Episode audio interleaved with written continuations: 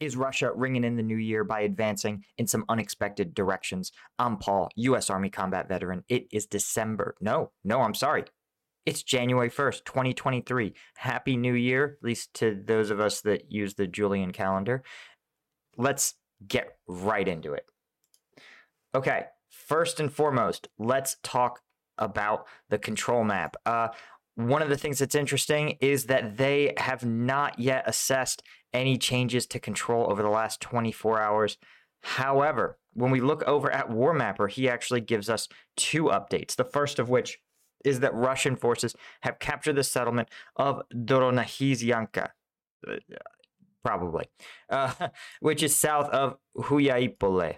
Uh, let's take a look where that is on the main map, right? It's in Zaporizhia Oblast. This is sort of the surprise to me is that it's actually right down here. And it's obviously a contested region, right? Fairly recently liberated, but we see have seen very few changes to control in this region, right? Zaporizhia is has not been a focus of Russian uh, forces for some time.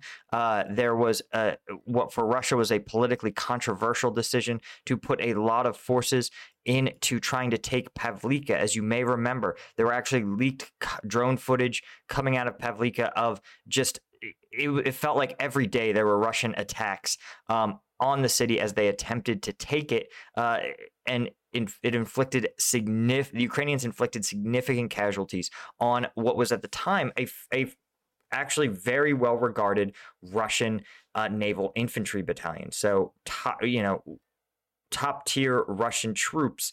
Uh, really paid a huge price to take Pavlivka. And as you can see, it they, they did so, sure, but it didn't really open anything up to them. Um, a lot of a steep price paid for something that isn't really a stepping stone to anywhere.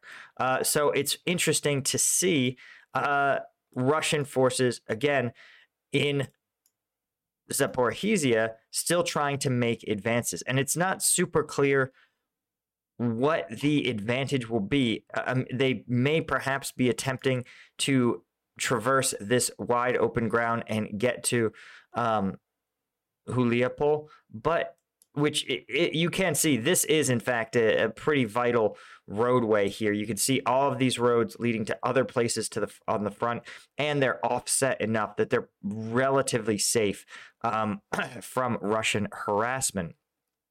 But that's a long way away. Capturing this village, uh, you still have to cover a lot of open terrain to get to any real target of operational value.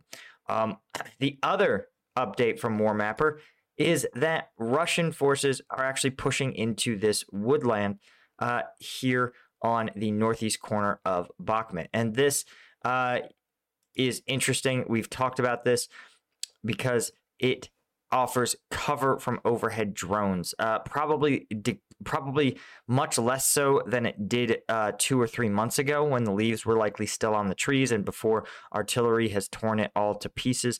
But still, any amount of overhead cover is going to be beneficial to uh, Russian forces that want to advance because, as we've seen, uh, Ukrainian drones uh, are absolutely an effective attritional weapon. And you can see here that the map actually lists the entire woodland as contested. Um, this is probably Russia. It, learning may be a generous term. It may be more like uh, doubling down on something that works, right? They've obviously failed to take anything around this uh, canalized canal. Uh, but and so they've probably pivoted towards trying to take areas of this woodland. And uh, you know, we talked about this several uh, weeks ago that Ukraine's ability to hold this woodland and keep Russians off of it is pretty vital. And once the Russians established a foothold inside this woodland, it became much easier to. It became the battles between these forces would have become much easier, much more even. Um, given Ukraine's advantage in reconnaissance and uh, drones. So you'll probably see them, I, I suspect, pay a considerable price, slowly try to attrit out Ukrainian forces as they prepare positions back here uh, to be even further punishing to Russian forces that try to advance into the city. Uh, that said, of course, if they can take this woodland, it will give them access uh, to potentially, potentially Probably it'll be difficult to push to the south. You can see there's this canal here that forms a natural barrier.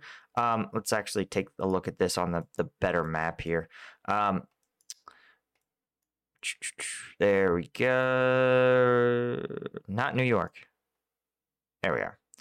Um, you can see here that if they can take this region here, this canal will probably uh, be able to get converted into some sort of natural barrier. I imagine they'll probably try to take out this bridge and generally just allow this to be buried. But it says it's intermittent, so it's it's tough to know if there's water in this canal right now, um, and if because if not, if it's only like a foot or two deep, it's pretty easy to ford.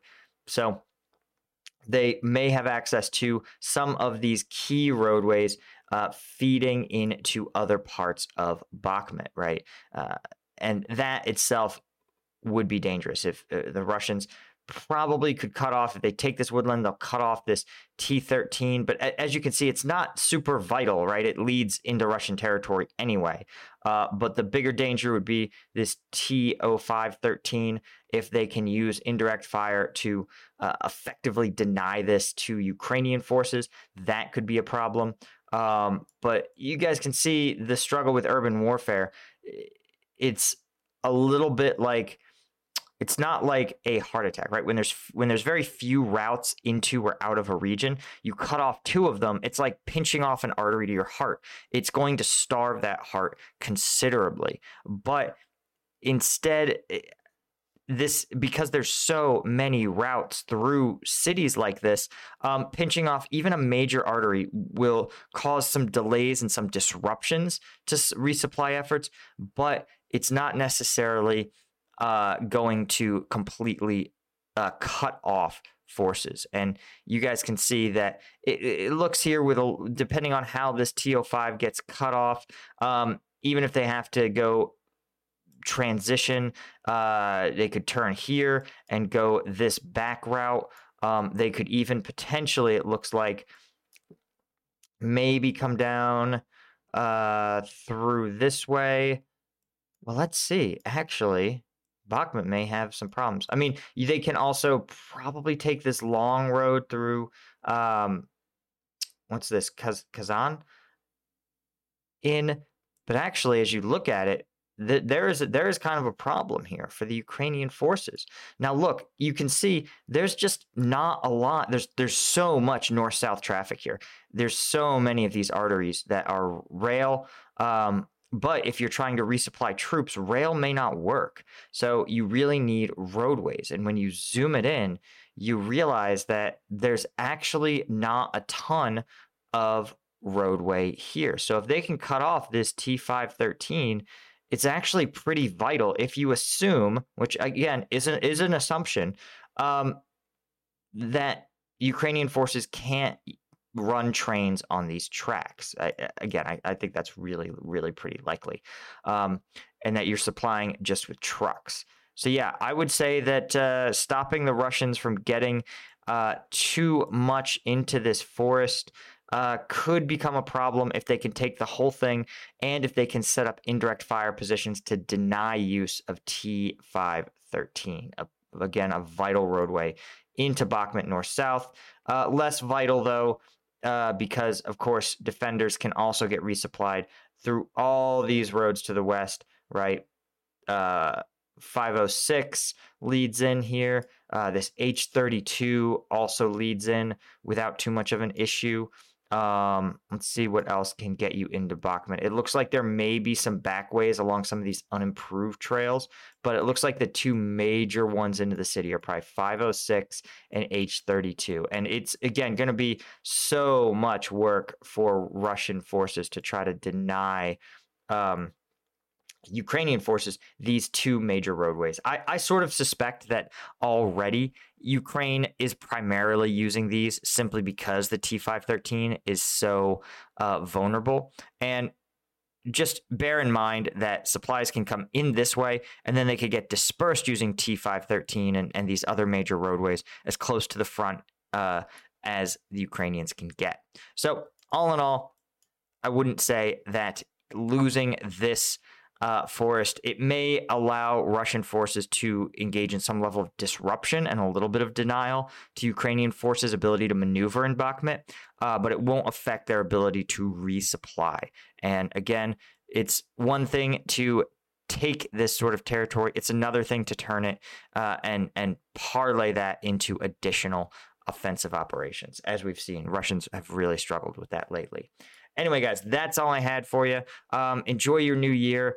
Uh, and I'll see you guys tomorrow with another update. Of course, if you want access to the uncensored combat video breakdowns, the kind that YouTube does not want me to show you, you want to become a member of the Patreon. We've had so many new Patreons sign up in the last year. It's been awesome to have you guys be part of the community. You also get access to uh, exclusive rooms on the Discord um, where there's a pretty active community. It's pretty cool. Uh, so I'll see you guys in the next one.